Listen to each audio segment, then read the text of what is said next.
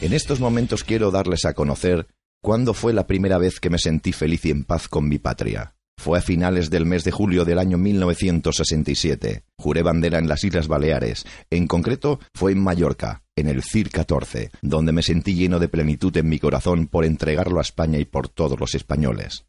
Este es un escrito que fue a parar a manos del capitán de la primera compañía por el sargento. A partir de ahí, no sé lo que pasó, pero al día siguiente fue publicado en un diario de Palma de Mallorca. Algo tuvo que ver el capitán. Días más tarde vinieron a buscarme la policía militar y me llevaron a presencia del capitán general, don Íñigo de Arteaga y Falguera. Y así fue como me dejé seguir en el rumbo al camino de mi destino. Escrito publicado en Diario de Mallorca. España, patria mía y querida tierra donde mis padres nacieron y serán enterrados, donde yo espero vivir y morir, donde mis hijos crecerán y morirán. Hermosa España grande y gloriosa desde hace siglos, unida y libre desde pocos años, que esparciste sobre el mundo tanta luz de divinas inteligencias y por la cual tantos valientes murieron en los campos de batalla y tantos héroes en el patíbulo. Madre augusta de tantos millones de hijos como yo, que todavía no te comprenden y no te conozco por completo, te venero y te amo con toda mi alma, y estoy orgulloso de haber nacido de ti y de llamarme hijo tuyo. Amo tus monumentos solemnes y memorias inmortales, amo tu gloria y tu belleza. Amo y venero a todas como aquella parte preferida donde por primera vez vi el sol y oí tu nombre.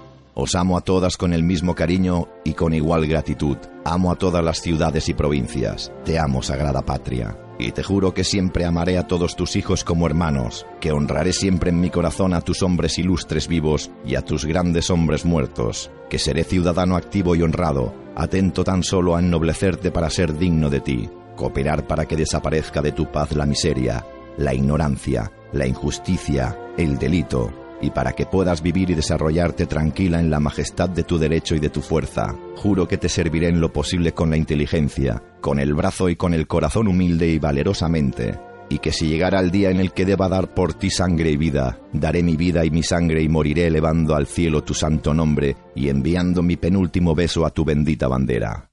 ¡Viva España!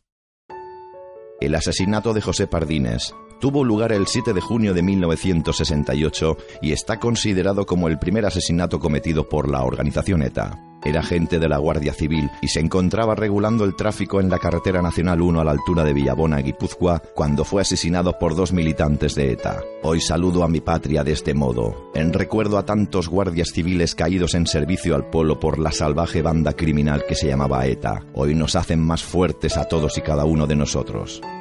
¡Viva España! ¡Viva la Guardia Civil! Laureano García Agudo.